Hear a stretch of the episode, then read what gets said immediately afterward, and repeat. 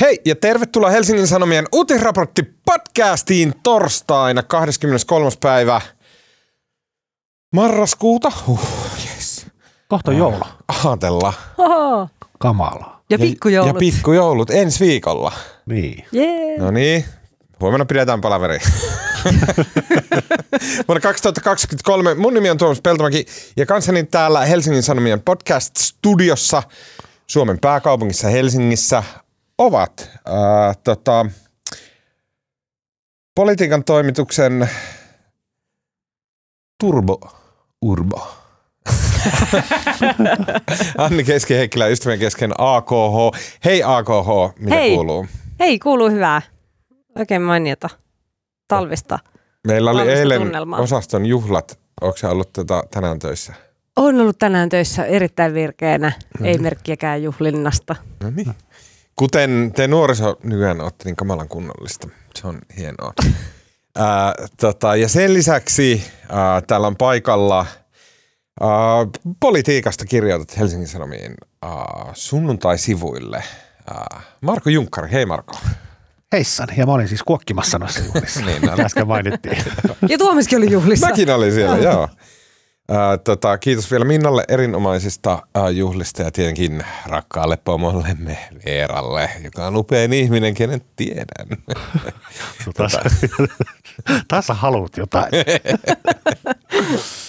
Uh, mutta höpinät sikseen, nimittäin tämän viikon podcastissa keskustellaan kaikilta aspekteilta tästä raja-asiasta.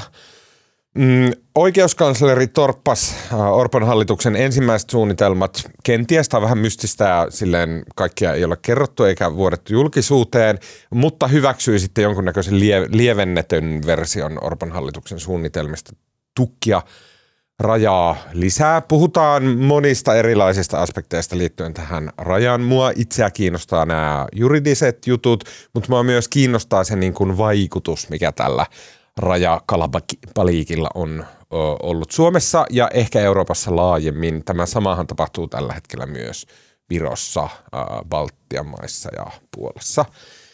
Ja sen lisäksi keskustellaan, ähm, mm, keskustellaan tuosta mi- maahanmuuttotutkimuksesta, tutkimushankkeesta, aloitteesta, jonka Orpon hallitus sitten torppas ilmeisesti sen vuoksi, että um, Orpon hallituksen uh, perussuomalainen faktio pelkäsi, että tämä maahanmuuttotutkimus ei tarpeeksi käsittelisi maahanmuuton kielteisiä piirteitä. Marko kirjoitti tästä uutisen tällä viikolla, keskustellaan siitä. Ja vielä kolmanneksi lyhyesti loppuun puhutaan presidentin vaalien tämänhetkisestä tilanteesta, kun SDP Jutta Urpilainen ilmoitti äh, aikovansa presidentti, presidentiksi presidentin paikalle. Vähän tussahdus ehkä, en tiedä. Ei mikään aa, hirveä okei. niin kuin, kiima ainakaan itsellä syntynyt siitä, että joku eu- Eurooppa-tyyppi tulee tänne, mutta puhutaan, Puhutaan, siitä. puhutaan. Puhutaan siitä. Ää, ja vielä lopuksi hyviä keskustelun aiheita pitkien epämukavien hiljaisuuksien varalle.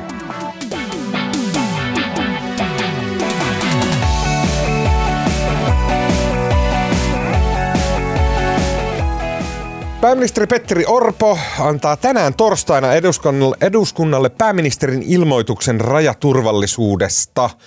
Itärajalla suljetaan kaikki muut rajan ylityspaikat paitsi Inarissa sijaitseva Raja Jooseppi, joka on ihan globaalisti tarkasteltuna humoristisin rajan, rajan ylityspaikan nimi. Niin on. Päätös tulee voimaan ensi yönä ja se on voimassa kuukauden. Hallitus valmisteli pikaisesti uuden esityksen itärajan rajoitustoimista sen jälkeen, kun apulaisoikeuskansleri Mikko Puumalainen pysäytti tämän viikon tiistaina, ihan siis muutama päivä sitten, tämän edellisen rajoitusmallin, jonka sisältöä siis emme ilmeisesti tiedä kovin tarkkaan. No, Kyllä se suunnilleen kai tiedetään. Okei, äh, tota, ja äh, siinä ei Puumalaisen mukaan olisi riittävästi turvattu äh, ihmisten mahdollisuuksia hakea turvapaikkaa. Ähm, tämän hallituksen tiukennuksen myötä hallitus julkaisi tämmöisen muistion, ja jossa käydään läpi hallituksen tilannekuvaa ja sitä, että mitä hallitus, hallituksen ihmiset ja virkamiehet ja poliisit ja muut ajattelee. Ja se tilanne on tällä hetkellä Suomessa siis sellainen, että ää, ylipäätänsä viikolla 45, äh, viikolla 44 tämä turvapaikanhakijoiden määrä oli alkanut lisääntyä. Vuonna 40, äh, viikolla 45 saapuu 32 henkilöä ja viikolla 46 527 henkilöä. Et se on ollut tosi raju se äh, tota, J-käyrä, mikä siellä raja-asemilla on ollut. Hallitus arvioi, että jos tahti pysyisi nykyisellä, niin se tarkoittaisi vuodessa noin 15 000-20 000 itärajan kautta saapunutta turvapaikanhakijaa. Tämä on jo johtanut siihen, mm, että rajavartiolaitos on joutunut priorisoimaan tehtäviä, mikä on varmaan mun mielestä tämmöistä byrokratiakieltä sille, että rajavartiolaitos ei pysty hoitamaan kaikkia tehtäviään, mm, ainakaan juuri tällä hetkellä. Ja samoin myös maahanmuuttovirasto, poliisi on joutuneet jonkunnäköisen resurssikiipelin kouriin tämän rajatilanteen vuoksi. Mm. Tota, tiistaina tosiaan apulaisoikeuskansleri ilmoitti, että, tai, tai tuli tietoja, että apulaisoikeuskansleri oli ilmoittanut hallitukselle, että hallituksen suunnittelemat rajan tiukennukset – niin ne eivät käy, koska ne eivät takaa tämmöistä tosiasiallista ja tehokasta turvapaikanhakumenettelyä. Minkä jälkeen hallitus teki jotakin muutoksia omaan esitykseensä ja sen jälkeen sitten apulaisoikeuskansleri pystyi pitämään näitä lain mukaisina. Ja nyt tänään Petteri Orpo siis sanoo jotain eduskunnalle. Mm. Onko tämä siis, niin kun, onko tämä tieto vai joku mun, mun harha, että siis se alkuperäinen esitys olisi ollut, että se raja olisi kokonaan kiinni ja vain Helsinki-Vantaa olisi auki. Mun mielestä no, tätä ei ole sanottu mun mielestä, no, ei ole sanottu, mulla on sama kuva. Mä jouduin eilen siis, kun tota, politiikatoimitus oli siellä hippaamassa, niin mä joudun töihin ja soittelin tätä silloin eilen illalla vähän. Ja kylläkin mun kuuleman mukaan se alkuperäinen, niin siis apulaisoikeuskanslerin torppaama esitys oli, että kaikki raja-asemat kiinni ja tota, Itärajan itärajan asemat kiinni ja turvapaikanhaku olisi keskitetty Helsinki, Helsingin satamaan. Aa, joo, joo, joo. Satama, Ei, kyllä, kyllä mä kuulinkin. Koska jossain oli, että siis, että seutulla ei käy, koska myös Venäjältä ei saa lentää tänne. Mutta teoriassa laivalla voisi päästä. Aa, okei, okay, okei, okay, okei, okay. onpa no sepä onkin, sepä onkin niinku, mitä. Ai Venäjältä ei saa lentää tänne? Ei Venäjältä lennä tänne mikään. Siis ei saa vai ei lennä? No ei ainakaan lennä. Okei, okay, joo. Okei, okay, kiinnostavaa. Tai itse asiassa lentäähän sitten jotain kai pienkoneita. No joo, mutta siis se käytännössä seutulaan ei tule Venäjältä koneita. Mm. Mm. Mutta tuleeko laivoja? No, mm. ei, no ehkä se oli se ongelma, en mä niin. tiedä. Okei, okay, niin. ai, ai tämä oli tämmöinen oikein niin merenkulullinen suunnitelma. No näin, tämä on siis, ei ole, tätä ei ole julkistettu, mutta näin mä sen eilisen, eilisillan mm. keskustelun ympäri, ym, perusteella ymmärsin. Okei, okay, jännittävää. Itä, Itämerestä uusi välimeri, niin mm. sitten seilaa siellä mm. paateilla. Hyi.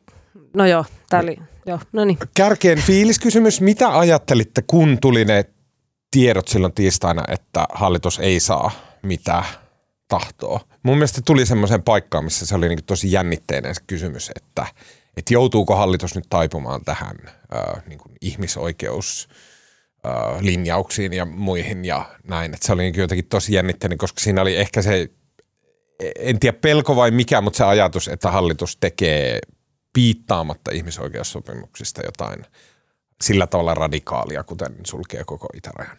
Niin, sehän on, siis hallituksena ei ole pakko noudattaa apulaisoikeuskanslerin tai tämän oikeus, oikeudellisen valvojan näkemyksiä. Kyllä ne olisi voinut sen tehdä siitä huolimatta, mutta olisihan siitä tullut sanomista.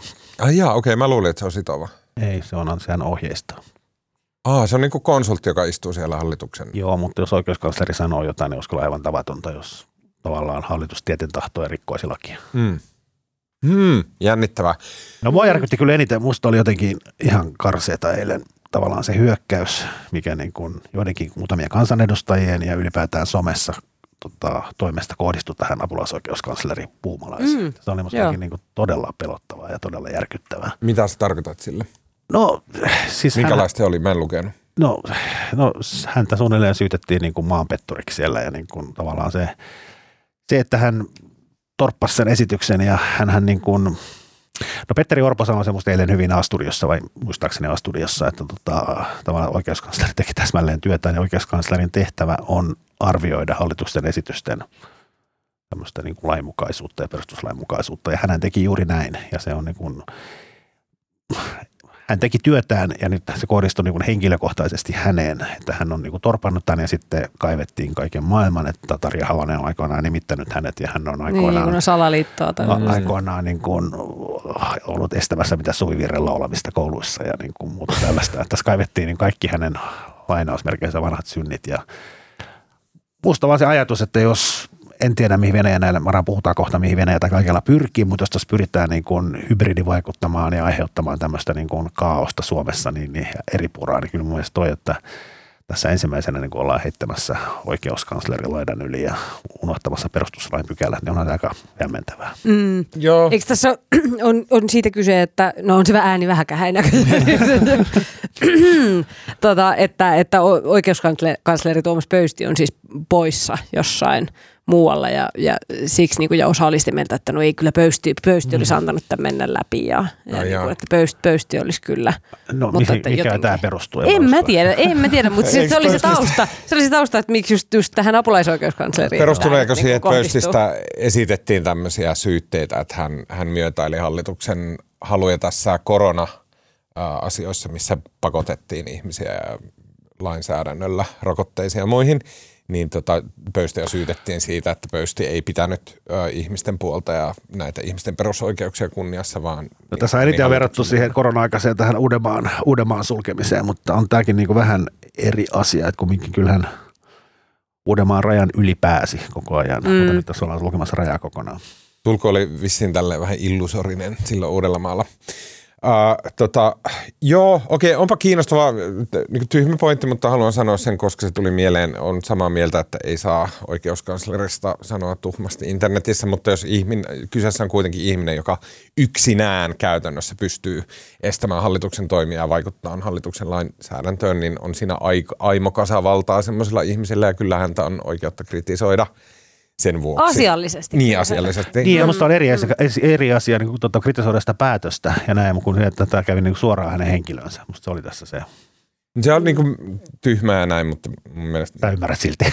Mä, siis mä, mä en hyväksy enkä y, siis ymmärrä sillä tavalla, mutta hän on myös ihminen, joka ei ole ihan kuka sattuu ihminen ja semmoisen ihmisen oikeus arvioida ja arvostella. Mm, No mutta- Joskus myös tyydyttävästi. No mutta jos, jos, jos se ongelma siis, siis ajatellaan, että se oli se, että, että se satama ei olisi ollut niin kuin, että se satama oli se ongelma. Mm. Öö, että Tai piti siis se- jättää yksi ra, niin kuin sieltä varsinaisesti fyysiseltä rajalta kyllä, auki. kyllä.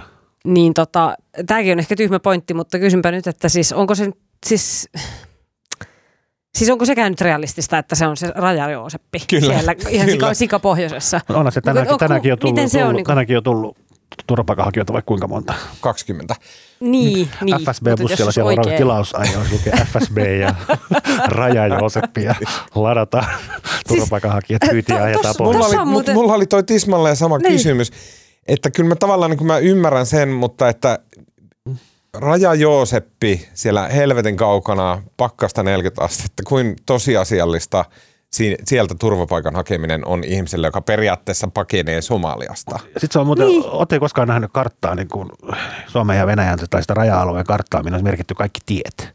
Se on itse asiassa niin kuin hämmentävän näköinen, koska niin kuin Suomen puolella rajaa, niin kuin Suomessahan on niin kuin 450 000 kilometriä tietä ja tämmöistä vaikka minkälaista tämmöistä metsätie, pikku metsätietä ja semmoista, semmoista tiheätä tieristik tai verkostoa se koko Suomen puolinen raja, mutta Venäjän puolella teitä ollenkaan. Eli sinne Rajajouseppikin joutuu kiertämään. Ei sinne pääse, niin kuin, sä et voi jostain Vaalimalta mennä niin suoritatietä Rajajouseppi, vaan sun pitää kiertää jostain helvetin Murmanskin kautta. Mm. Ja niin kuin, se on niin todella pitkä ja hankala se reitti. Saanko mä yrittää tää, äh, avata semmoisia, kun mun mielestä on täynnä semmoisia niin ihmeellisiä ristiriitaisuuksia, jotka silleen niin kuin sivuutetaan. Et kaikki vaan niin kuin, me puhutaan näistä asioista tosi kiihkeästi ja sitten yleensä ottaen niissä asioissa on jotain silleen kummallisia ristiriitaisuuksia, jotka kaikki sitten vaan niin kuin ehkä pysähtyy sekunniksi sen äärelle, sitten raks, raks, raks, huomaa, että tässä on ristiriita ja sitten mennään eteenpäin. Ja nämä on vähän silleen, nämä on niin kuin omituisia. Mä, mä, niin kuin, okei, otetaan vaikka tämä tää tota, Raja Jooseppi versus Helsinki-Vantaan lentokenttä. Ää, eli kaiken ytimessä on se, että Euroopan ihmisoikeuslainsäädännössä ja niissä tuomioistuinten istuinten tulkinnassa on semmoinen sanapari kuin tosiasiallinen ja tehokas ää, tota, turvapaikanhakumenettely. Se tosiasiallinen ja tehokas on se, mi- mikä niiden pitää olla. Se on se, mihin oikeuskan, apulaisoikeuskansleri nytkin perusti sen päätöksensä, että ää, itärajan sulkeminen kokonaan ei mahdollista tosiasiallista ja tehokasta turvapaikanhakumenettelyä. Okei. Mutta hän siis selvästi päätyi siihen, että Raja Joosepista voi tosiasiallisesti ja tehokkaasti hakea turvapaikkaa ihminen, jo, jo, jonka me tiedetään olevan kotoisin joko Syyriasta, Somaliasta tai Irakista. Se itsessään tuntuu sille, että, että aika posketon väite, että se on tosiasiallista ja tehokasta painua sinne niin kuin syvimpään ikiroutaan. Ää, tota, näin. Mutta mä tuun vasta siihen ristiriitaan. Samalla hän tavallaan tulee väittäneeksi, että ei ole tosiasiallista ja tehokasta hakea vaikka Helsinki-Vantaalta tai tässä tapauksessa satamasta sitä turvapaikanhaikkaa, äh, turvapaikkaa. Äh, Mutta miksi se on tosiasiallista hakea sieltä Raja-Joosepista, mutta ei Helsingin-Vantaalta. Molempiin on pakko liittyä jollain tavalla joku kulkuväline. Mm. Niin, eli oikeuskansleri tässä sanoo, että tosiasiassa me tiedetään, että FSB tarjoaa sen bussikyydin, joten se on tosiasiallista ja tehokasta. mutta että lentokoneella lentäminen Moskovasta Helsinkiin ei ole tosiasiallista ja tehokasta. Miksi? Ei ne Miksi ole? lennä mikään. Mut, mut entä se laiva? Eikä kyllä mitään matkustajalaivoja tukkaa. Mutta siis musta on niinku, joo, mä oon ihan samaa mieltä, että tämä on musta jotenkin niinku todella ristiriitasta ja hämmentävää. Ja Mutta siis mut on kysyn, että onko se bussi? Onks, eli onko oikeuskansleri päätellyt, että siellä on joku liikenneväline, jolla pääsee tosiasiassa kulkemaan, ja onko se sitten se FSB-bussi? Oikeasti. Ja mä luulen, että hänen, hänen niin kuin tavallaan perustelunsa ehkä ei mene noin, mutta siis se, onhan tässä niin kuin, siis ihan yhtä vaikea, jos on niin kuin normaali rajatilanne ja Suomen ja Venäjän rajaviranomaiset ne jatkuvasti keskustelee ja niillä on sovittu tavallaan käytännöistä ja vaikka mitä. Ja etenkin Venäjällä, niin ethän sä pääse ja me edelläkään tiedetä oikein, mikä näiden maahan Suomeen tulijoiden, niin kuin, min- minkälaisia oleskelulupia niillä on Venäjälle tai muuta. Mutta siis se on niin kuin ainakin fakta, että eihän kukaan pääse normaali aikanakaan niin kuin Viipurista kohti Suomen rajaa Venäjällä vaalimaalle, jos hänelle ei ole erilaisia lupia ja papereita. Et se on niin kuin ihan yhtä mahdoton sille, jos on, jos on niin kuin paperittomana Venäjällä, niin et sä pääse niin kuin vaalimaallekaan, et sä pääse mihinkään. Ja tämä, on niin kuin, tämä koko kuviohan kertoo sitä, että tässä niin kuin, tämä on niin kuin hybridivaikuttamista. Heitä autetaan niin kuin mille tahansa raja-asemalle. Ja niin kuin, musta siinä mielessä tämä on niin kuin ihan absurdia, että nyt siellä on, niin kuin, oon ihan samaa mieltä Tuomas, että ei siinä ole mitään järkeä, että nyt se yksi on auki, mutta tässä nyt ehkä sitten tehdään kiusaa FSBlle, että on pide- pidempi matka sillä bussilla tuoda niitä sinne. Mutta niin kuin, niin. Bensakuluja. ja sitten niinku, Enemmän. musta on niinku, onhan tämä niinku jotenkin niin absurdi tämä tilanne, ja jos ja kun on niinku päivän selvää, että tämä on niinku Venäjän hybridivaikuttamista, ja kyllähän niinku ihmisoikeudet on tää- tärkeitä ja turvapaikanhakumahdollisuus on niinku pyhä, mutta jos on tämmöinen poikkeustilanne, niin on musta kyllä tosi outoa, että kaikki rajoja ei voi panna väliaikaisesti kiinni. Jos kerran on kyse siitä, että Helsinki-Vantaa ei käy tämmöisenä keskitettynä turvapaikanhakupaikkana, koska se ei ole tosiasiallinen ja tehokas ää, turvapaikanhakupiste, niin miksi niissä perusteluissa ei sit sanota, että koska on Ukrainan sota ja Venäjää ei lennetä ja, ja kaikki, mitään tällaista ei lue siellä? Eihän me ollaan nähty nyt perusteluja. Me, niin. Aa, Me okei. ei tiedetä alkuperäistä päätöstä varmasti. Okei, just näin, joo. Ehkä niin. mä Niin. sekoitin siihen muistioon tosiaan, missä näitä Se käsitellään. muistio perustelee tätä niinku yleisellä tasolla, Joo. ymmärtääkseni, eikö niin? Mutta lukee, Mm, voiko siellä lukea, että koska ei saada tota, lentää Venäjältä, niin sitten. Ei, siinä ei perustella mun mielestä tätä päätöstä, vaan siinä perustellaan niin tilannetta yleisesti ja miksi tämä on hybridivaikuttamista ja näin edespäin. Okei. Jatkokysymyksiä.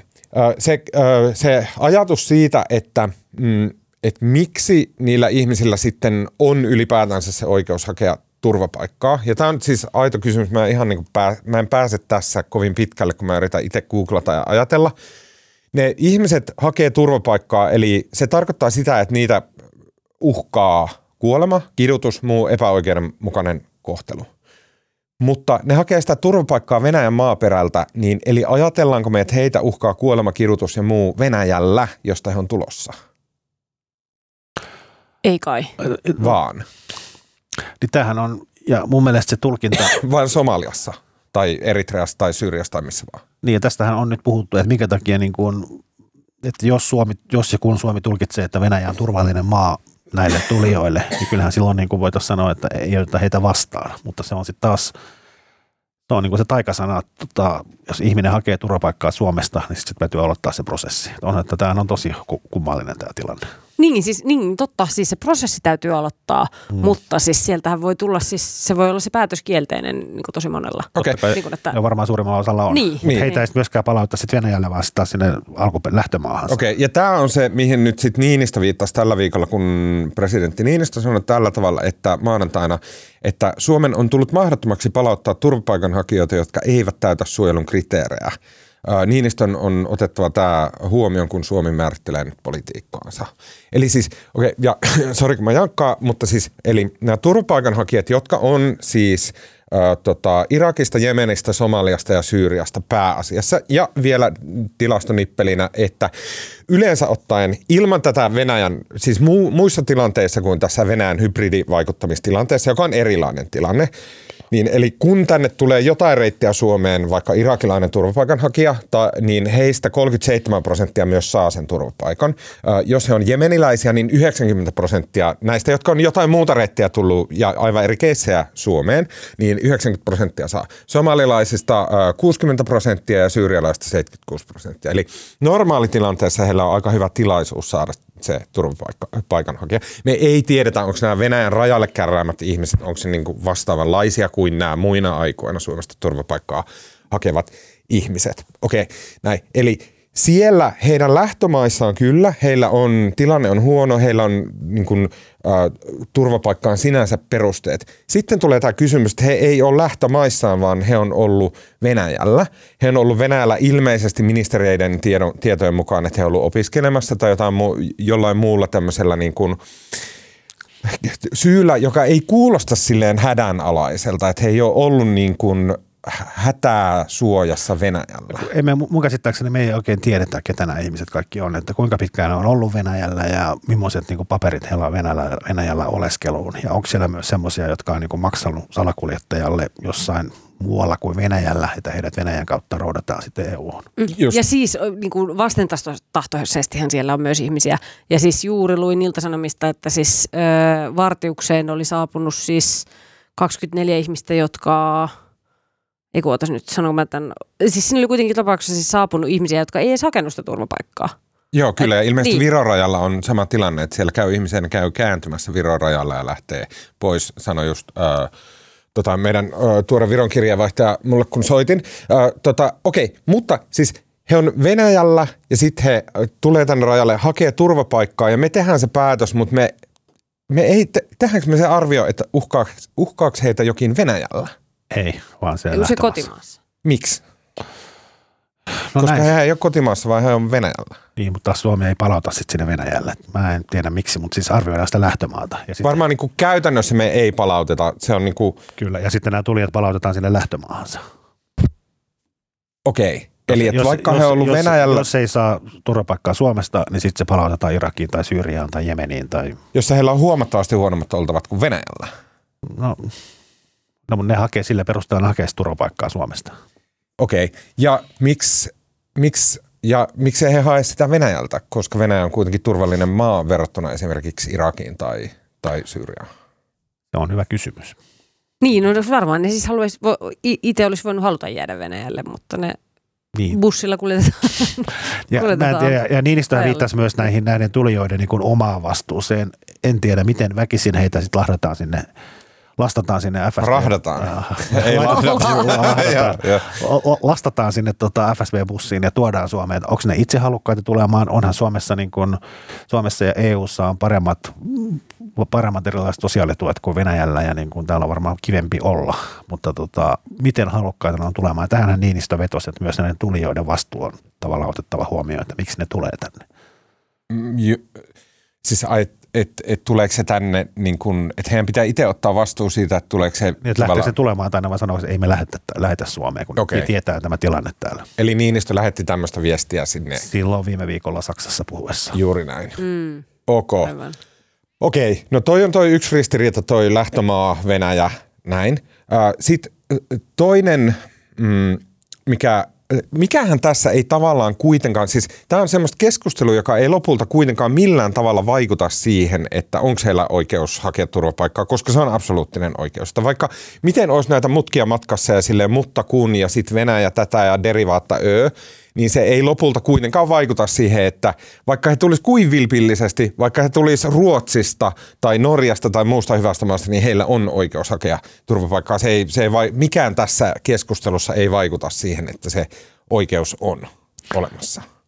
Paitsi nyt taas, tässä näet sekata, mutta mun mielestä jos ihminen on hakenut turvapaikkaa toisessa EU-maassa eikä ole saanut sitä, niin sitten se ei voi enää hakea sitä toisesta. Jätän, jätän se Ruotsi ja Norja tuosta pois tosta, niin sitten joo. joo. Just näin, okei. Okay. Uh, hyvä. Um, mm, Okei, okay, ja vielä yksi, mikä ei vaikuta tähän millään tavalla, on se, että tämä ei ole rehellistä ja aitoa turvapaikan hakemista sillä tavalla kuin se on totuttu ajattelemaan, vaan tämä on vieraan valtion vihamielinen ää, toimi Suomen suvereniteetin loukkaamiseksi. On, ja sen takia mun mielestä on outoa, että Suomi ei pysty sulkemaan kaikkia rajaa. Just näin. Ja sittenhän me tullaan siihen, ja nyt mun mielestä me päästään siihen, että, tai päästään jotenkin siihen ytimeen, että mitä Venäjä tällä aidosti hakee, niin on se, että koska mikään näistä seikoista ei millään tavalla vaikuta Suomen kykyyn reagoida tähän asiaan. Eli käytännössä siihen, että se rajaylityspiste on pidettävä auki ja sitten ne on otettava vastaan ne hakemukset ja käsiteltävä yksilökohtaisesti. Ja mikään tavallaan, mikään ei heilauta sitä itse pointtia, niin sitten se alkaa näyttäytyä jollain tavalla järjettömältä se niin kuin se itse lainsäädäntö ja sen ehdottomuus ja se, että siinä on ilmeisiä ristiriitoja muiden ää, tota, lakien ja oikeuksien kanssa, esimerkiksi valtion oikeus määrätä omista rajoista, valtion oikeus määrätä, kenet se ottaa rajasta sisään ja muuta ja näin. Ja sillä tulee sellaisia ristiriitoja, jotka ei silleen niin kuin, ne ei aukea ö, ihmisille, jotka edes tutkii näitä, niihin ei ole mitään vastauksia saanut. Professori Martin Scheinin sanoi Twitterissä mulle, kun mä kyselin näistä asioista, että ei, edes hän ei tiedä vielä näitä vastauksia, vaikka hän on tutkinut tätä asiaa vuosikymmeniä.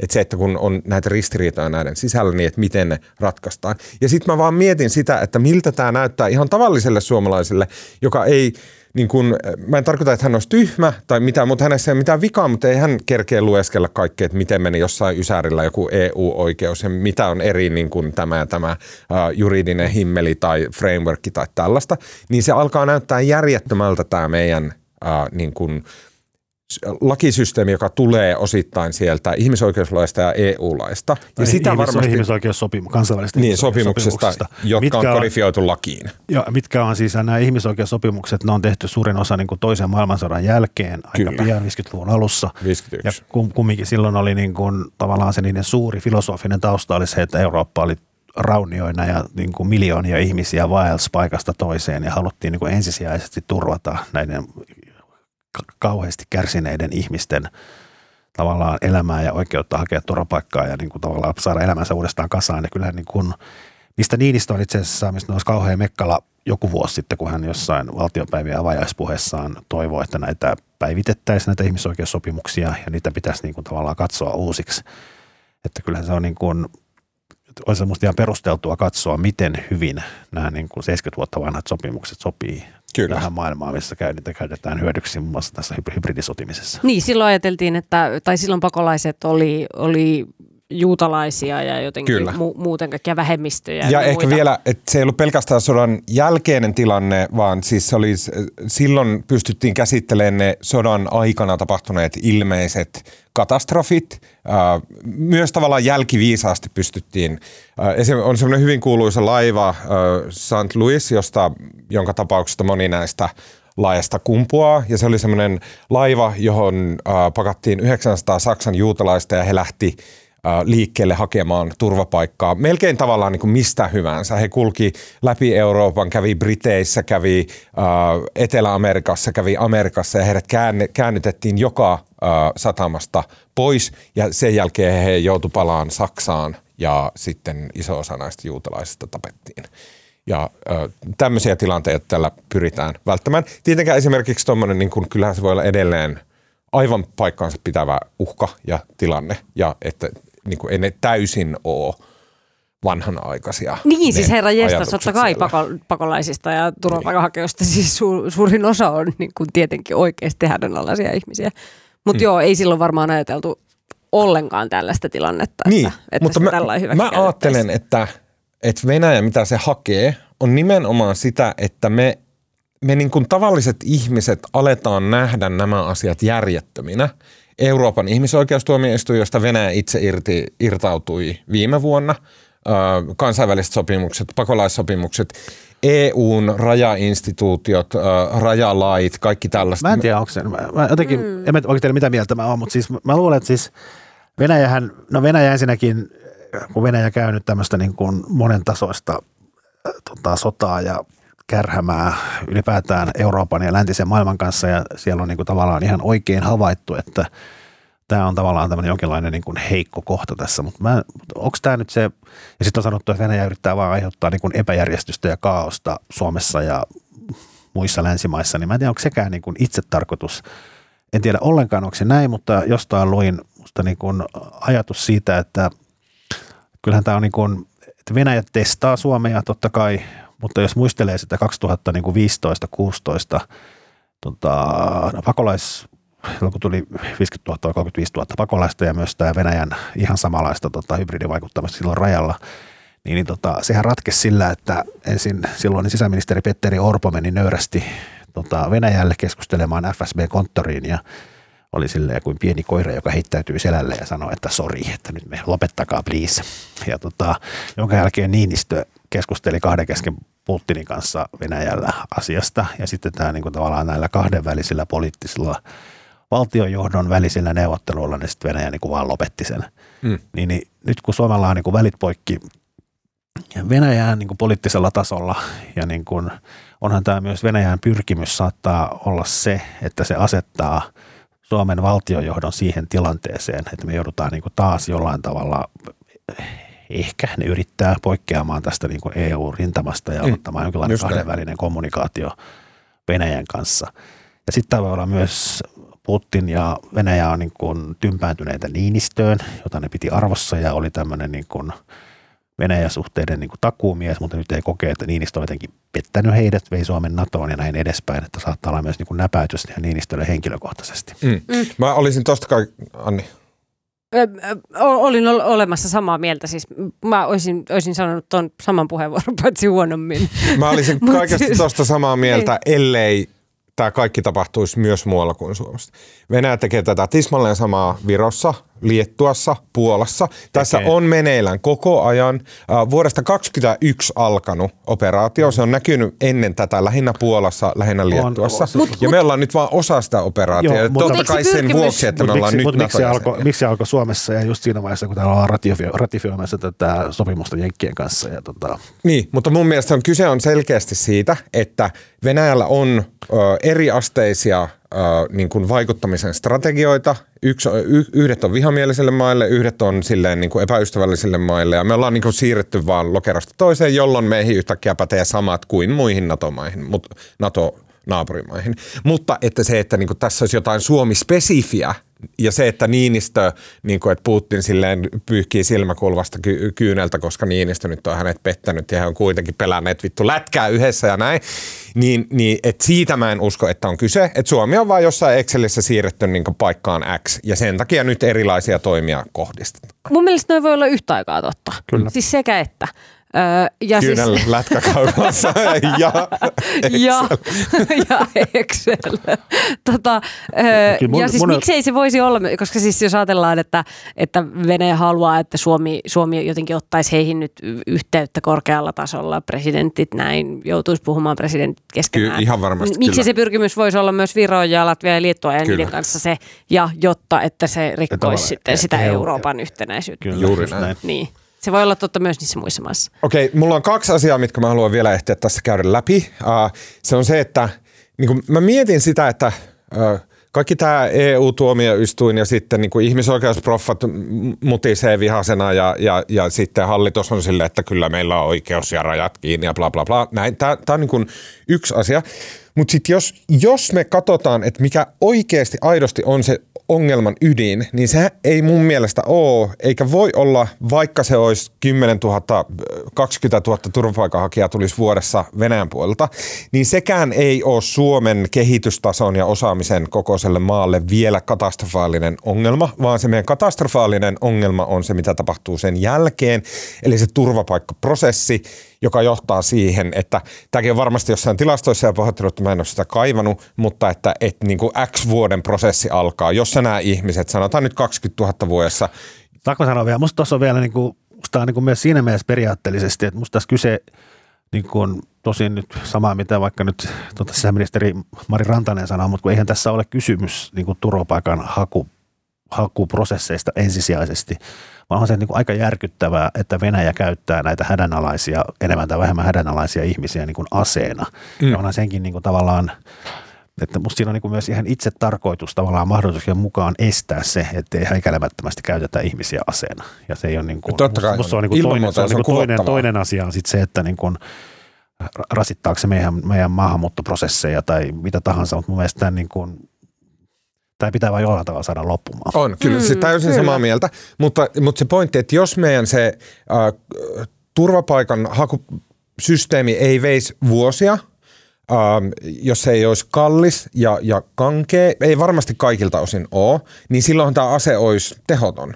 Sitten sit me ei pelätä sitä ollenkaan. Euroopan laajuisesti, ja mä haluan sanoa tämänkin, että uh, Ursula von der Leyen aloitti vuonna 2020, on aloitettu E- EU-laajuisen, se on tämmöinen uh, New Immigration Pact. Se on niin kuin laaja lakivalmistelu koko EUn laajuisesti, jossa nimenomaan näihin kysymyksiin, nimenomaan tismalleen näihin kysymyksiin, joita nyt Suomessa pohditaan, niin nämä on ne, mitä siinä valmistellaan ja EU-laajuista vastausta näihin ongelmiin. Siellä luki yksi semmoinen pikku datanikkare, että koko Euroopan laajuisesti kaikista näistä, ää, jotka saa kielteisen turvapaikkapäätöksen, niin yksi kolmasosa ää, palaa ta- tai poistuu EUsta. Eli kaksi kolmasosaa kielteisistä päätöksistä jää EUn sisään kasvattamaan tänne niin kuin varjoyhteiskuntaa, olemaan yhteiskunnan marginaalilla ja ulkopuolella ja poliittisesti ajamaan Eurooppaa riitasuuksiin, ää, tota, erimielisyyksiin, jännitteiseen tilanteeseen ja näin. Ja tämä on pakko olla se syy, miksi tämä on niin tehokas se ää, Putinin taktiikka. Mm. Mutta siis y- yksi ratkaisuhan tässä olisi siis se ö, niin sanottu rajamenettely. Mm. Jota viime hallitus yritti tehdä. Siis se, että se turvapaikkahakemusprosessi ei tosiaan olisi kauhean, kauhean pitkäkestoinen ja vaikea ja kankea, vaan että niitä voitaisiin käsitellä nopeammin mm. siinä rajan läheisyydessä. Ja en mä tiedä sitten ne ihmiset jotenkin oleellisi sen aikaa muutamia viikkoja tai jotain, mitä se kestäisi. Ne ihmiset, keille se on todennäköistä, että se päätös on kielteinen. Mutta, ää, mutta, niin miten sä voit, mutta miten sä voit niin kuin nopeasti, jos nopeasti ihminen sanoo, että hän on Jemenistä ja hänellä ei ole mitään papereita, niin pelkästään se ihmisen henkilöllisyyden ja missä se on oikeasti, mikä on totta ja mikä ei.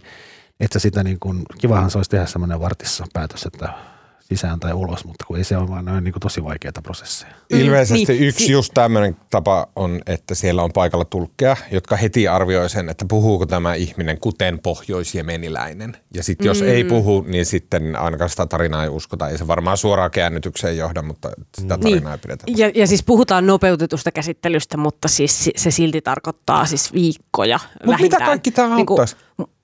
Häh? Mitä tämä auttaisi tässä Venäjän tapauksessa? No, et si- sitä tehtäisiin niin kuin nopeammin ja ne saataisiin käsittelyyn nopeammin ja, ja Ja sitten Syyriaa. niin, en mä tiedä. Ei, okay. siinä loppu. Mutta siis tätä, tätä kyllä siis valmistellaan. Edellinen hallitus siis yritti, mutta se ei edennyt eduskunnassa loppuun asti, kun eduskunnan kausi loppui ja vaalit tuli ja näin.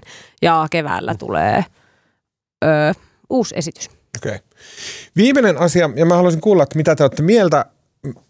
Mä en ehkä kovin pitkälle tai syvällisesti tätä loppuun asti ajatellut, mutta äh, mä oon kehunut tässä podcastissa aiemminkin semmoista toista podcastia nimeltä Past, Present, Future, jossa on tosi fiksua juttua. Siellä oli tämmöinen, muistaakseni The New Yorkerin toimittaja ja historian professori Jill Lepore haastattelussa, ja äh, he puhuivat niinku Trumpin kaudesta ja abortista ja, ja tämmöistä niinku Yhdysvaltain tilanteesta.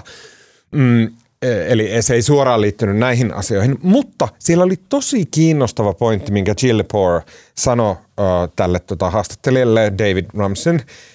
Ja se sanoo, että, että yksi, yksi asia, mikä on tapahtunut viime vuosikymmenien aikana ja vuosien aikana korostunut, on se, että asioita on ruvettu enenevissä määrin aina käsittelemään oikeuksien kautta.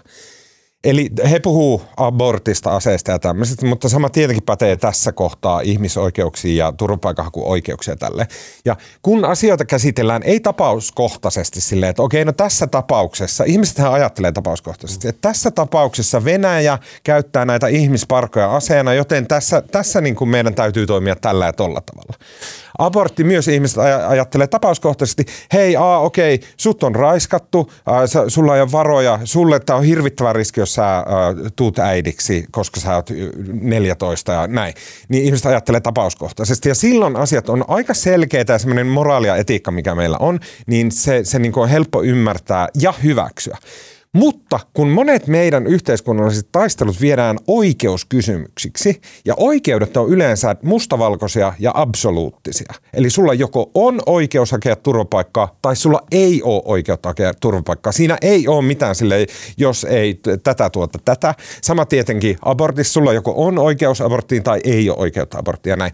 Ja silloin siitä tulee semmoinen niin kuin jännitteinen ja tosi mustavalkoinen siitä kysymyksestä. Ja se on yksi semmoinen ilmiö, joka hajottaa tätä meidän keskustelua koko ajan. Mun mielestä oli ajatuksena tosi mielenkiintoinen. Joo, mutta toisaalta niin kuin Suomenkin perustuslaissa sanoo, että niin kuin virkamiesten, sanamuotoa, mutta siis virkamiesten työn täytyy perustua aina lakiin. Ja onhan se niin kuin, mä en tiedä mikä se vaihtoehto sitten olisi. Se, että jos niin kuin, tota, apulaisoikeuskanslerin niin kuin, työ perustuu niin kuin, vähän fiilikseen ja niin kuin, tämmöiseen tapauskohtaiseen harkintaan, niin olisi se niin kuin, aivan loputon suo. Mm. Se on, niin kuin, mun mielestä se on, niin kuin, on laki ja virkamiesten täytyy noudattaa sitä ja se on kumminkin silloin tulee niin kuin, tavallaan samat säännöt, samat mahdollisuudet ja oikeudet kaikille kuin se vaihtoehto, että puumalainen päättäisi, että tänä tiistaina ei oikein niin Mm. huvita nuo Ja- ihmisoikeudet, että antaa mennä vaan. Se ehkä toi ja, oli e- niinku, niin, ja eikö tässä tapauksessa se, se ei ole ehkä, ehkä niin, että oikeus, no joo, oikeus hakea turvapaikkaa tai ei, mutta sitten niin kuin myös tässä punninnassa on vaakakupeissa siis ne ihmisoikeudet, niiden pakolaisten oikeudet ja sitten Suomen valtion suvereniteetti ja oikeus olla itsenäinen maa. Mm. Niin kuin, että ne on ka- ka- kaksi oikeutta niissä vaakakupeissa. Kyllä. Tämä oli ehkä myös tavallaan se niin kuin julkisen keskustelun pointti, että me on ruvettu käsittelemään asioita oikeuskysymyksinä. On ja myös poliitikot tavallaan, niin kuin poliitikkojen tehtävä on säätää lakeja, mutta niin kuin tavallaan poliittinen keskustelukin usein tavallaan menee kauhean juridiseksi. Ei enää puhuta mm. sitä, mikä on oikein ja väärin ja mitä mm. pitäisi tehdä, vaan laajasta. Mm. Öö, joo. Öö, Onko vielä tästä aiheesta jotain, mitä haluat tehdä? Mennään eteenpäin.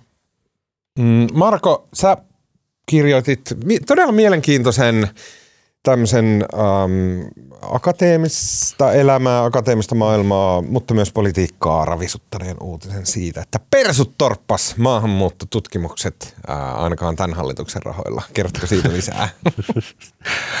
Joo, mä tein perjantaina, perjantaina siis viikko sitten perjantaina kuulin, että jos mä kerron vähän taustataan vähän. Siis Suomessa on tämmöinen vuodesta 2014 toiminut tämmöinen tota, strategisen tutkimuksen neuvosto, joka toimii Suomen Akatemian alaisuudessa.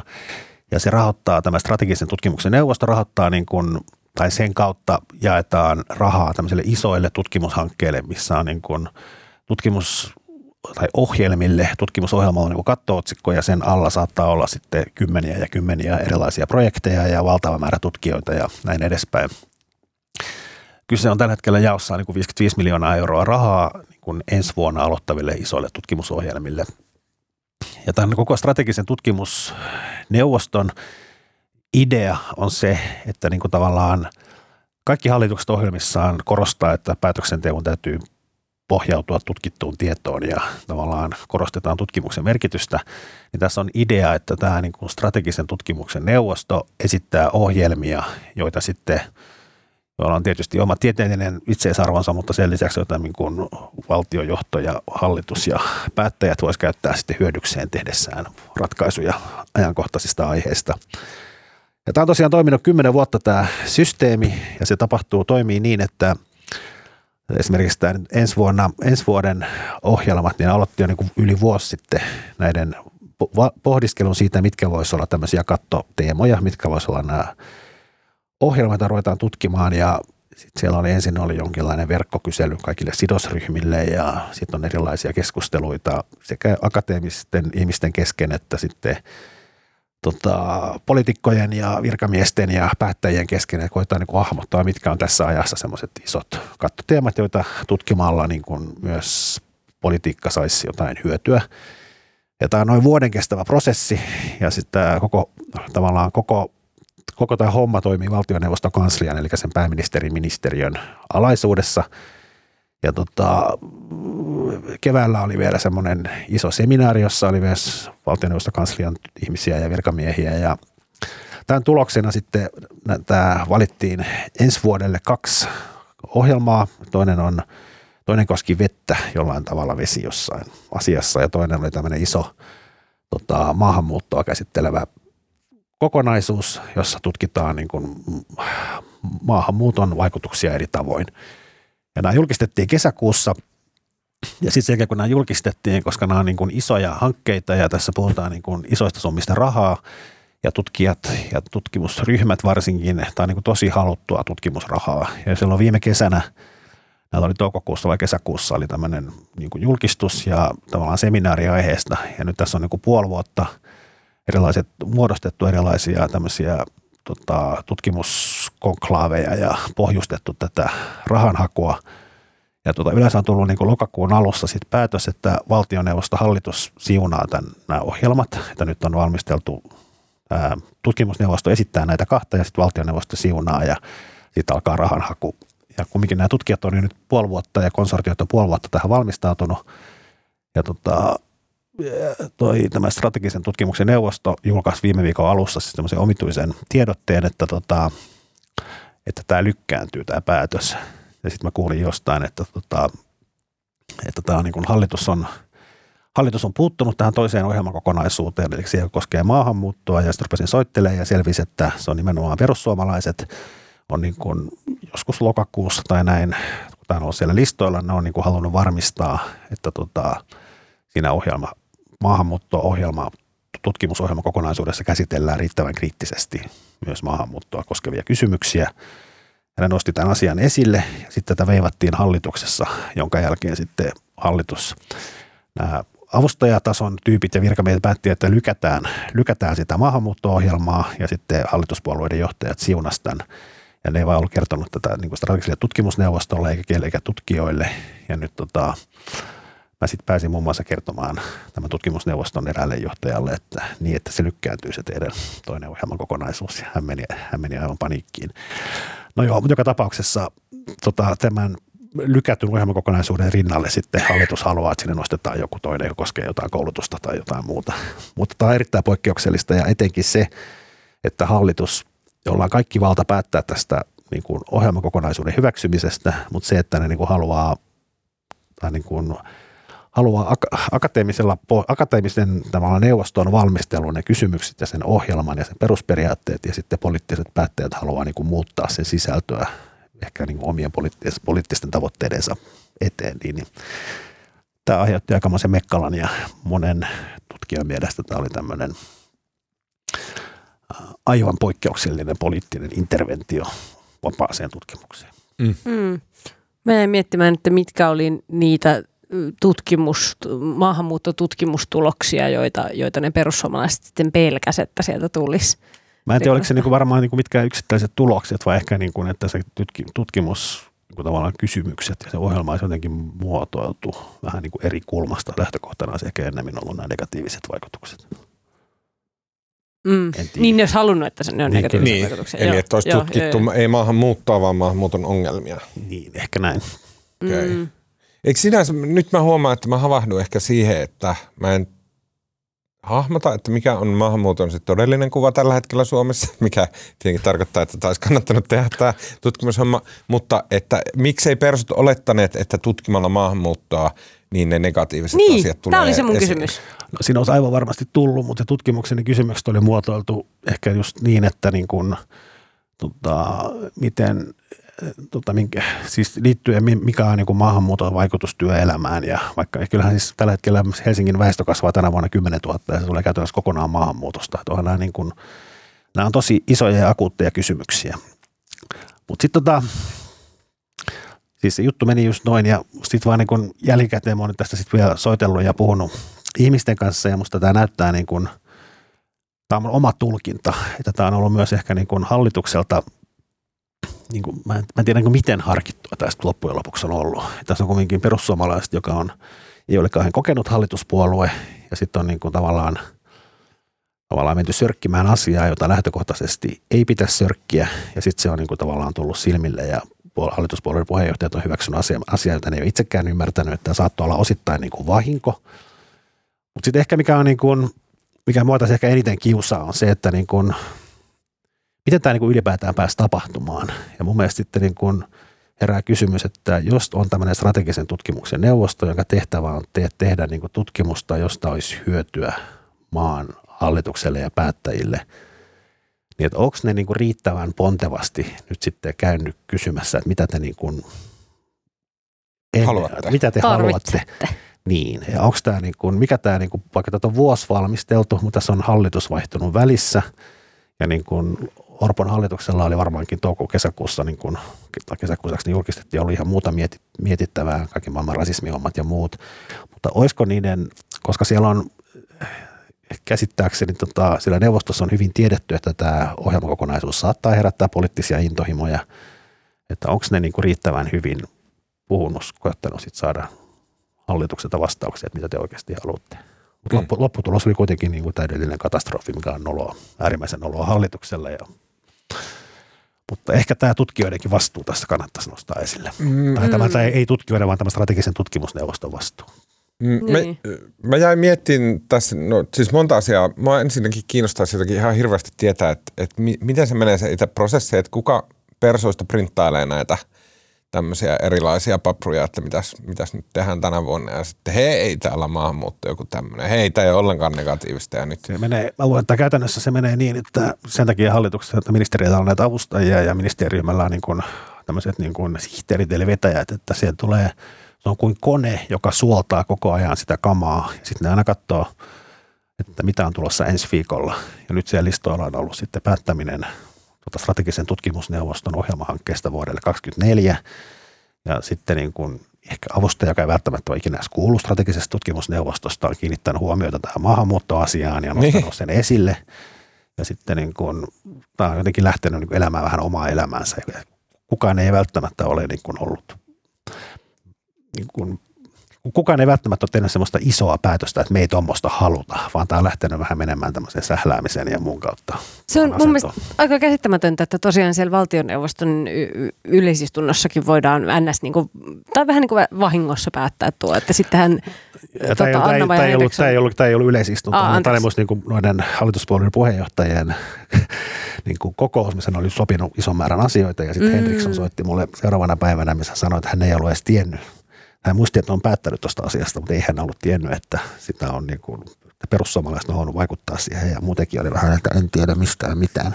Niin, siis niiden, niiden edessähän viuhuu niin kuin varmaan siis viikoittain tai päivittäin asioita, jotka kuulostaa tuommoinen joku strategisen tutkimusneuvosto. Eihän sitä jaksaisi niin kuin lukea loppuun sitä kohtaa, että mitä siinä lukee. Sitten joku maahanmuutto. Sitten se persuavustaja saa ajatellut, että se jotain makoillaan joogamatolla ja lörpötellään. Niin, niin, niin mutta siis sillä että, että anna ja Henriksson niinkin silmien läpi viuhuu kaikenlaista tollasta ja sitten ei voi kaikkeen niin kuin keskittyä, mm. niin sitten sieltä vaan nuijitaan niitä asioita ja ok, ok, ok.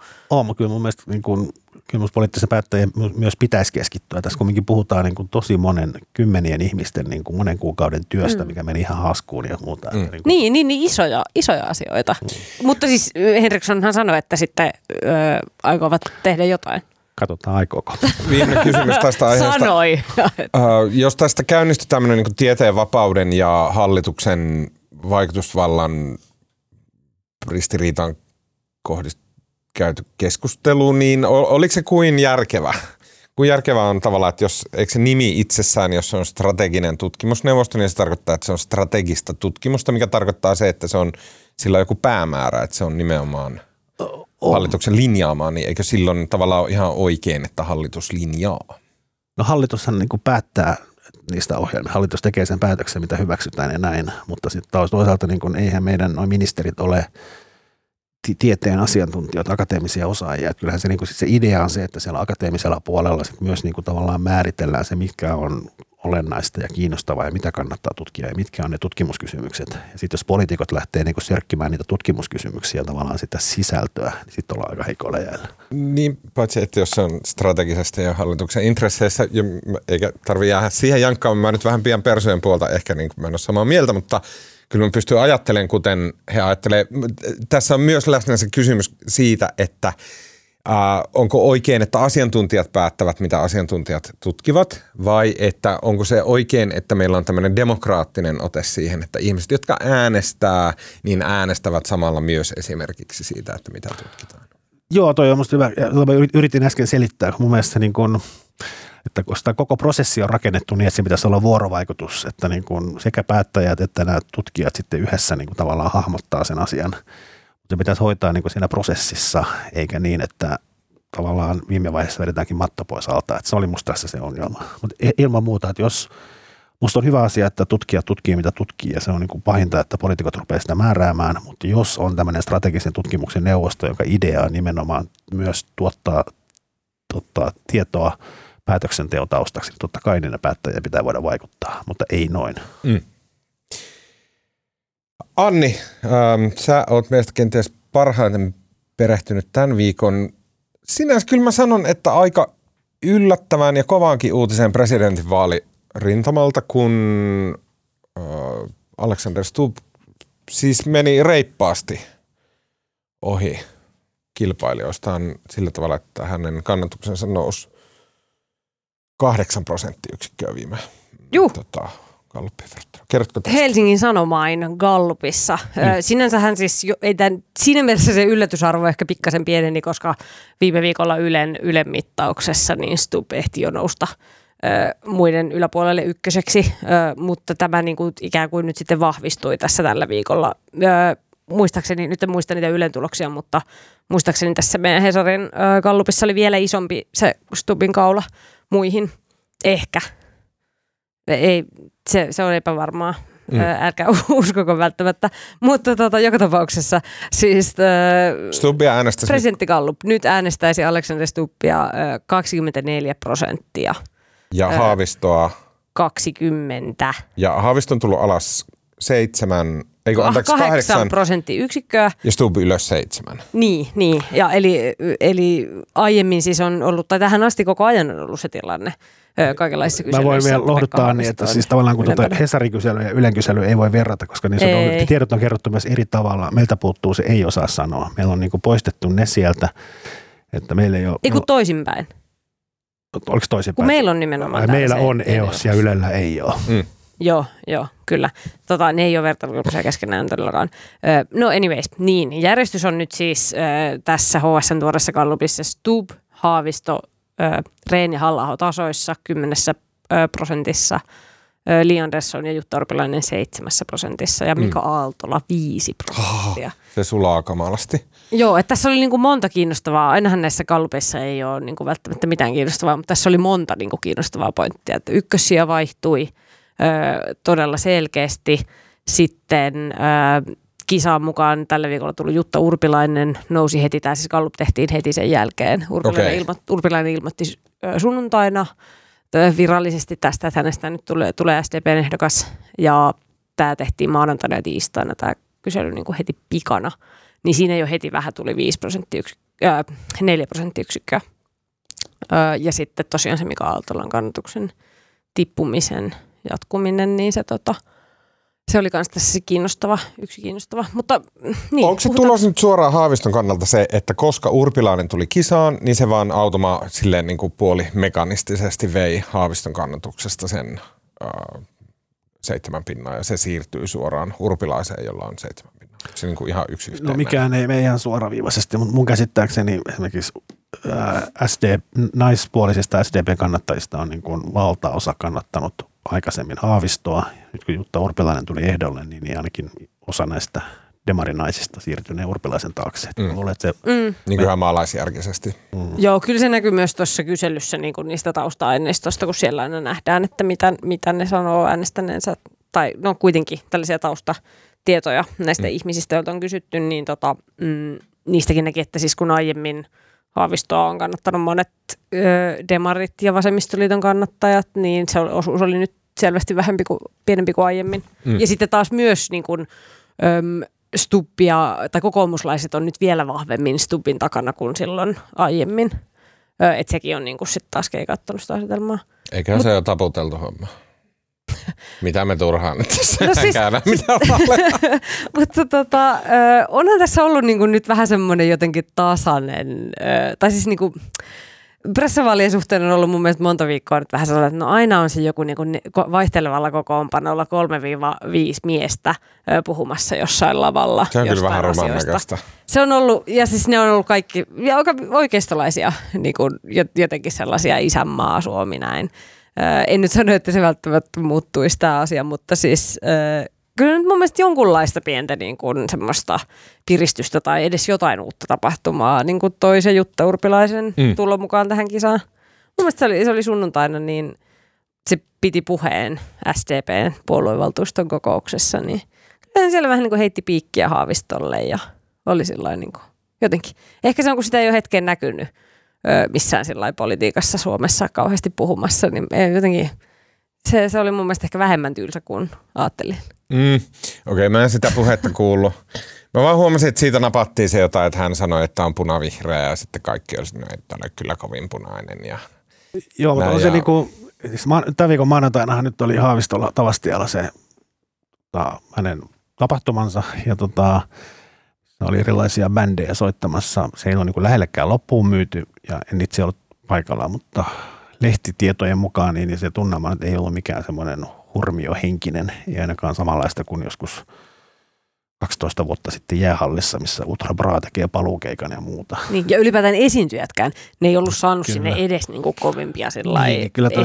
Haaviston kampanjassa on nyt jotenkin niin kuin, varmaan jonkinmoinen paniikki päällä, että tämä on niin kuin semmoista laskujohteinen tämä tilanne tällä hetkellä ja jotenkin semmoinen vähän apea. Kyllä me- heidän pitäisi kyllä keksiä jotain, että kohta Haavisto ei pääse toiselle kierrokselle. Mm. Haavistollahan on ollut nyt semmoinen niin taktiikka, että öö, tai hän on niin kuin usein toistellut, vähän niin kuin häivyttänyt sitä, sitä puna, punaista öö, semmoista leimaa tai, tai tällaista punavihreää niin kuin jotenkin Mm. mielikuvaa itsestään. Kuuluisasti sanoi, että punikit pu- kulakkiin. Ku- kuuluisesti sanoi, sanonut. kuuluisesti sanoi Iltalehdelle, äh, Iltasanomille aiemmin syksyllä, että äh, hä, miten se nyt meni, en mä muistakaan sitä. Minussa ei ole pisaraakaan. En vähääkään, en Se ole se- vähääkään punainen. Joo, just jotain näin, tällaista. joo. En ole vähä, minussa ei ole vähääkään punaista. Ja ö, Helsingin Sanomien vaalikoneessa ö, hän vastasi nyt pariin kysymykseen oikeistolaisemmin kuin vielä eduskuntavaalikoneessa, Mm. ö, joka oli aiemmin tänä vuonna. Mutta mä en tiedä, niin toimiiko tämä. Sen lisäksi? Haavisto esimerkiksi Ilta-lehdelle antoi kommentin siellä omissa pippaloissaan, jossa siis puhui tästä raja-asiasta ja sanoi tällä tavalla, että en ymmärtänyt sitä hallituksen, äh, tai en ymmärtänyt sitä logiikkaa, kun ajateltiin, että Salla ja Raja-Joosep jätetään auki, koska nyt näyttää siltä, että tapahtuu juuri niin kuin silloin oli ennustettavissa, että pakolaisia ja siirtolaisia, joita Suomeen halutaan työntää, siirretään rajapisteeltä toiselle. Eli siis Haavisto oli rajan täydellisen sulkemisen kannalta, mikä on kuitenkin aika tämmöinen konservatiivi oikeistolaishenkinen mielipide, mikä siis ihan varmasti järkevä mielipide, mutta siis Haaviston suusta yllättävä ää, kuulla, että hänellä oli näinkin jyrkkä ää, kanta tähän hyvin kiista-alaiseen ja poliittisesti jakavaan kysymykseen. Joo, ja eikö sekin kanta ollut muuttunut noin viikossa Mm. mm. aika, aika toisella. Ihmiset, toki mielipiteet voi muuttua ja näin, mutta, niin, mutta tota, että se haiskahti, että tässä jotain niin kuin äänestäjien kosiskelua niin kuin jyrkällä tämmöisellä tota, isänmaa-meiningillä. Niin, niin mutta et, et, et, jos se asetelma on niin kuin se, että, että Stubb tulee niin kuin kovaa oikealta ja Haaviston taktiikkana on ollut nyt ottaa niin kuin jotenkin suunnata itseään niille oikeistolaisemmille äänestäjille, ajatellen ehkä, että se va- vasemmistopuoli on niin kuin secured, äh, anteeksi, jotenkin tu, tu, turvallinen tämmöinen. näin. Niin, se on jo Että plakkarissa. se on jo plakkarissa, joo, joo kyllä. Mutta sitten nyt niin kun tästä kallupistakin näkee, että no kyllä se urpilainen niitä sieltä vasemmalta nimenomaan. Niin onko tämä nyt sitten niin toimiva taktiikka? Ja siis se piikki, minkä urpilainen heitti Haavistolle, oli semmoinen, että ö, jotkut näyttävät ottavan etäisyyttä punaisesta yhteisvastuun periaatteesta. Joo. Mä haluan tähän loppuun vaan sanoa, että mun, mun mielestä kaikki, nyt on menossa se vaihe, jossa niin kuin jotenkin politiikan toimittajat on jo valjastettu tähän asiaan. Ja sitten äh, kuitenkaan niin kuin mitään hirveästi ei vielä tapahdu. Tosin mä haluan nyt sen verran peruttaa, että esimerkiksi MT-kontentti tällä viikolla oli mun mielestä ihan niin tosi kiinnostavaa, koska se tapahtui tässä rajaselkkausten yhteydessä ja oli nämä niin kuin mainmanit ja äh, myös Lee Anderson main woman siellä kommentoimassa, niin okei, okay, että mä puhun nyt heti ristiin itseni kanssa.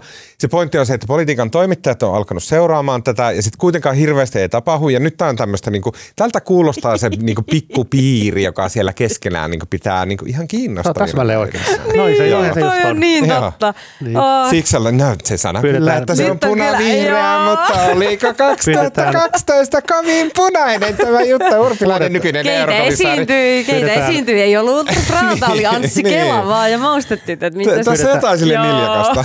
Pyydetään anteeksi Suomen Hyvä kun sanoit. Se on ihan totta. Joo. Palataan asiaan kahden kuukauden päästä, kun muitakin kiinnostaa. Okei, okay, yes. Uh, uh, sitten kun, mm, tota, tota, sitten kun uh, kaivatte punaviinin sieltä teidän uh, tutkijankammionne uh, alalaatikosta ja sinne ka- kaadatte sinne gobeliiniin ja tota, sinne lirautatte pari kyyneltä tuhlattua ne aikaa puoli vuotta kaiken näköisten hakemusten rustaamiseen, kun persut ilkeästi vei apurahamahdollisuuden mm. pois. Ja sitten koputatte ehkä kollegan oveen ja olette silleen, että no hei, miten sulla, että lähtikö tutkimushankkeesta jyty ja yty. Ja sitten ehkä rupeatte keskustelemaan siellä tovereidenne kanssa, niin mistä sä heille keskustelette? Kumpi salattaa?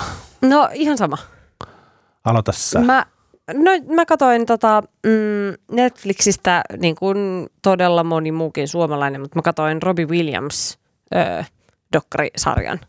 Öö, tota, siinä, se on vähän häiritsevää se, että Robbie Williams on siinä siis koko ajan siis vaan kalsareillaan niin kuin esiintyy. Se on ihmisten luonnollinen Se on olomuoto. Hänellä selvästi luonnollinen olomuoto, mutta siis se on rakennettu musta sillä aika kivasti, että äm, hän katsoo niin kuin oman, omasta urastaan tehdyn semmoisen kooste-elokuvan ja kommentoi sitä uraansa tai kommentoi niitä kaikkia asioita koko ajan samalla mm. kalsareissaan ö, sängyllä.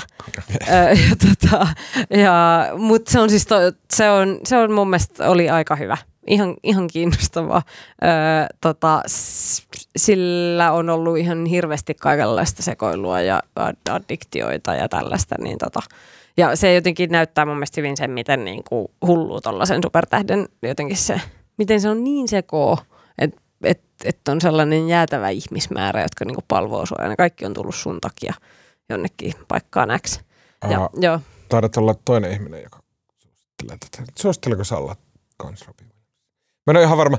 Anteeksi. tota, mä, mä, ei kun oon hyvä, mä hyvä. kuuntelin edellisen jakson siis ö, viimeistä minuuttia lukuun ottamatta. Mun Voi mielestä, jos tulee tuplasuositus eri suista, niin sitten ollaan jossain suuren äärellä. Mä haluan vaan sanoa, että Robbie Williams, mikä, kukaan ihminen ei kuvasta tiettyä ajanjaksoa ihmiskunnan historiassa, joka on siis ehkä noin vuodesta 2000 vuoteen 2010 jossain siinä mailla, niin kuin Robbie Williams niin kuin personifoi mm. sen ajan täydellisesti. Itse asiassa mä voin suositella myös, tämä on ehkä vähän, vähän osasto, osastoa tyhmä suositus, mutta kattokaa myös Graham Nortonissa Robbie Williamsin haastattelu. En tiedä minä vuonna, mutta se puhuu semmoisesta linna, linna-asiasta, että kun hän oli vuokrannut linnan ja tota, että mitä siellä tapahtui ja sinne tuli semmoinen siivooja ja se on tota, ihan käsittämätön tarina ja se on ihan käsittämätöntä, että se kertoi sen televisiossa. Okei, okay. tota, mutta, mutta tota, joo. no niin. YouTubesta No niin, etsimme tämmönen. sen. Graham Norton, se on ihana. Uh, näin on. Marko. Joo, mä rupesin, mä oon lukenut vasta, mä voin katsoa, että 26 prosenttia, mä just aloitin, tota, tämä on tämmöinen brittipoliitikko nimeltä Rory Stewart, on siis tota, kirjan nimi on Politics on the, on the Edge. Hän on siis tota, äh, valittiin äh, brittiparlamenttiin joskus tuossa 2010 tai jotain, ja sitten hän kohosi siellä hyvin nopeasti ja oli itse asiassa sitten mun mielestä silloin, kun tota, on ollut myös ehdokkaana tota, tota, noiden tota, Torien puheenjohtajaksi ja nousi tosi nopeasti siellä brittipolitiikassa. Ihan huikea kirja. Hän on niinku, se on erikoinen, erikoinen kaveri, että hän on siis saanut tota, asunut nuoruudessa ulkomailla, mutta ollut sitten niin kuin diplomaattina ties missä. Sitten hän on ollut niin kuin Afganistanissa tota, kansalaisjärjestötyössä ollut niin kuin ilmeisesti erittäin merkittävä vaikuttaja siellä Afganistanin sodan aikana, miten siellä on niin kuin tavallaan pelastettu ihmisiä köyhyydestä ja sitten hän oli Jenkeissä Howardissa proffana ja sitten hän päätti vaan, kun hän täytti 40, että hän voisi lähteä nyt politiikkaan. Ja sitten se tota, tota, no siis brittiä palasi sitten Britanniaan ja sitten sieltä etti, etti semmoisen tota, brittisysteemissähän sun pitää olla, jos on joku vaalipiiri, missä sitten aina voittaja pääsee, se on kaksi ehdokasta molemmista puolueista tai voi olla kolmekin, mutta yksi pääsee per vaalipiiri sitten läpi. Hän sitten etti, se löysi semmoisen pienen Penrith-nimisen paikkakunnan, missä hän tota, missä kaikki sanoi, että ei mitään mahiksia, kun sä et ole ikinä käynyt siellä – ja sitten hän erinäistä syistä pääskin, pääskin tota parlamentin jäseneksi tältä pieneltä paikkakunnalta. Ja sitten hän niin kuin ihastui siihen paikkaan ja hänestä tuli niin kuin, hän tavallaan käytti sen poliittisen uransa valtaosan auttamalla sen pienen maalaiskylän niin kuin se hommas sinne tuommoisen kunnon laajakaistat ja pelasti niiden sairaaloita, oltiin sulkemassa ja ties mitä. Ja sitten samaan aikaan hän on niin kuin tämmöinen huippufiksu ja terävä tyyppi ja noissa muistelmissaan se antaa niin kuin – sanotaan niin todella realistisen kuvan, millaista politiikan teko oikeasti on. Ja se kirjoittaa niin veemäisesti tota, erilaisista brittipolitikoista ja referoi keskusteluita ja niin kuin kirjoittaa hauskasti ja kuvaa. Ja se pääpointti on se, että miten, miten niin kuin täydellisen kyvyttömiä miten politiikkaa pillalla ja miten täydellisen kyvyttömiä poliitikot on tekemään päätöksiä ja niin kuin, miten tämä koko brittijärjestelmä on rikki. Ja se tekee se vaan niin kuin hauskalla ja lempeällä tavalla. Ja toi on musta ihan superhauska kirja. Okei, okay, ja kirjan nimi oli? Politics on the Edge ja kirjoittaja on Rory Stewart. Ja nyt Marko, mulla on sulle henkilökohtainen suositus, nimittäin tiesitkö, että Rory Stewart on podcast. podcastaja. Kyllä. Ja hän, hän on erinomainen podcastaja. Ja heidän The Rest is Politics podcast uh, on lähtenyt TikTokin myötä suureen nousuun. Onko se niin kuin Alistair Campbellin kanssa? Joo, joka oli Tony Blairin lehdistöpäällikkö. Joo niin tota, äh, kunnon tämmöistä 2000-luvun alun politiikka jyrä äh, juttua. Mutta siis Rory Stewart nimenomaan, se, mä luulen, että se mistä he lähti viraaliksi TikTokissa oli se, että miten Rory Stewart pystyi avaamaan Israel ja Gaasa ja Palestina kuvioita paremmin kuin kukaan muu tällä planeetalla – ja se oli se syy, miksi, miksi tota, yhtäkkiä kaikki rupesivat kuuntelemaan heidän podcastia. On, ja hän on kova kävelemään. Hän tykkää kävellä. Ja hän on muun muassa tota, kävelykirjan Afganistanin poikki, koko Afganistanin poikki, mistä hän teki kirjan. Ja hän selitti siinä niin kuin Afganistanin historian ja kaiken muun. Ja hän kävelee myös Englannissa. Hän kävelee semmoisia niin kuin satoja kilometrien kävelymatkoja ja tapaa ihmisiä ja ajattelee. Wow. Uh, mä haluan suositella uh, Tämä suositus varmaan viime kädessä on, että mä haluan suositella meidän aivan erittäin fiksuja ja sydämellisiä kuulijoita, joiden kanssa mä olen ollut ilahduttavan monen kanssa kirjeenvaihdossa viime viikolla. Viime viikolla mä mainitsin, että vaikka mä oon tämmöinen niin hyvin – tota, rahakas ja isomunainen, niin mua jännittää monesti sosiaalisessa tilanteessa ihan ventovieraille mennä jutteleen. Ehkä jopa niin kuin naisille onnistuu jotenkin mennä jotain mutisia ja katsoa kenkien kärkiä, mutta niin kuin, varsinkin miehille on vaikea mennä mitään. Tullut niin tosi kiusaantunut olo, että näin. Ja sitten tämä minglausongelma on ilmeisesti hyvin laaja ja jaettu. Ja sitten tosi moni, siis tosi tosi moni kuulija otti minuun yhteyttä ja sitten sanoi, että heillä on ollut samanlaista ongelmaa, että niin kuin, ää, pelottaa ja jännittää mennä vieraille jutteleen, mutta että ää, siitä pääsee yli, kun harjoittelee ja se jotenkin tuki ja kannustus ja sitten ne niksit, mitä ihmiset ää, tota, lähetti mulle, niin ne oli tosi hyviä, tosi harkittuja, tosi ajateltuja semmoisia jotenkin. Mä olin vaikuttunut siitä, miten fiksuja ja ajattelevaisia ihmiset on. Koska mä en voi niitä kaikkia lukia, niin ää, mä, ää, tai, tai kertoa, niin mä kerron yhden. Mä en ikävä kyllä mainitse nimiä, koska mä en älynyt kysyä, että saako nimen mainita, mutta muhun otti tämmöinen naishenkilö yhteyttä. Ja sitten mun mielestä hänen vinkkiensä oli tavallaan paras. Koska hän sanoi, että summattuna, että se minglaaminen onnistuu sillä tavalla – että sä ää, tiedät, mihin sä oot menossa, että mikä se on se juhla, mihin sä oot menossa. Sitten ää, sä ehkä tiedät, että ketä sinne on about tulossa suurin piirtein. Ja sitten sä oot kiinnostunut niistä ihmisistä, keitä siellä on. että esimerkiksi me, me oltiin, äh, tämä on nyt teoreettinen esimerkki, me oltiin tuolla Sanoman kirjallisuus, äh, He- Helsingin Sanomien kirjallisuusjuhlissa, missä on kaiken näköistä niin kuin kirjailija ja kustannuspäällikköä, muun muassa Antti Herliin oli siellä näin. Ja sitten, että, niin kuin, että joo, että, ja tämä vinkki oli se, että googlaa vähän niitä ihmisiä, että mitä niille kuuluu, mitä ne on tehnyt viime aikoina.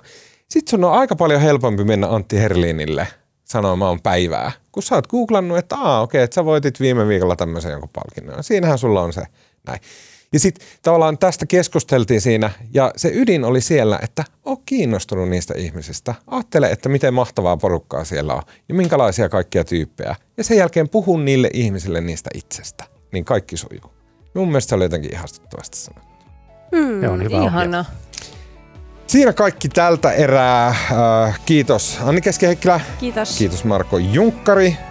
Äänenkuvan kaiken muun mahtavan meille tekee tällä viikolla Janne Elkki. Ää, ja tota, me nähdään ensi viikolla pikkujouluissa keskiviikkona ää, osan porukan kanssa, torstaina toisen osan porukan kanssa ja sitten me kuullaan kaikki ää, torstain. Eli ei muuta kuin hyvää pikkujoulua vaan kaikille ja ää, kuullaan siis ensi viikolla monella eri tavalla ja kanavalla ja lavalla.